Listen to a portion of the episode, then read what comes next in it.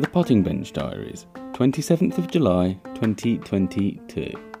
What I'm doing this week. Luckily, the heat of last week has subsided, although it's still fairly warm in the UK, averaging around 20 to 25 degrees centigrade most days.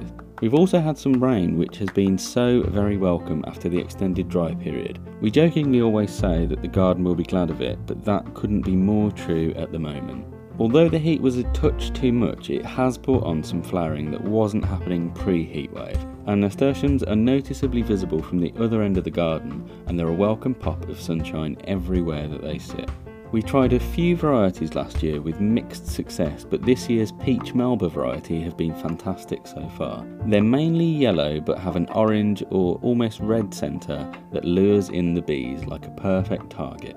These don't seem to want to trail as much as other nasturtiums, but they're just about starting to tumble over the edge of the pots that they're in.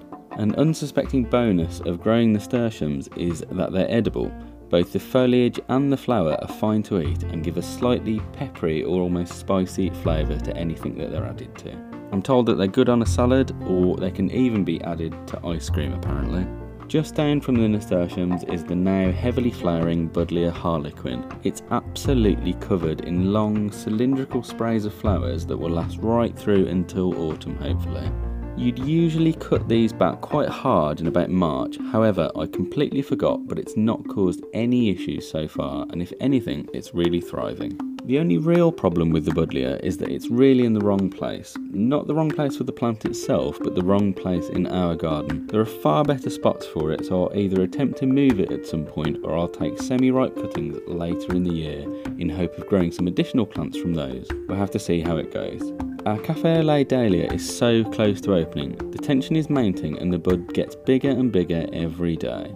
It'll only be a matter of days before the first one is here, and there are several other buds coming along too. I'm much more of a fan of the single dahlias as they really are that much more appealing to pollinators, but Cafe lait are a real sight to behold if you haven't seen them before. In other news, at this point in the weekly update, I'd usually mention the main podcast. However, the most recent season has come to an end now, but I'll be back with a brand new season before you know it. There's a post over on Instagram asking who you'd like to hear me talk to next time around, so if you've got a minute to spare, head over and let me know which green fingered mind you'd like me to get into. That's it from me. Have a great week, and I'll be back next week with more.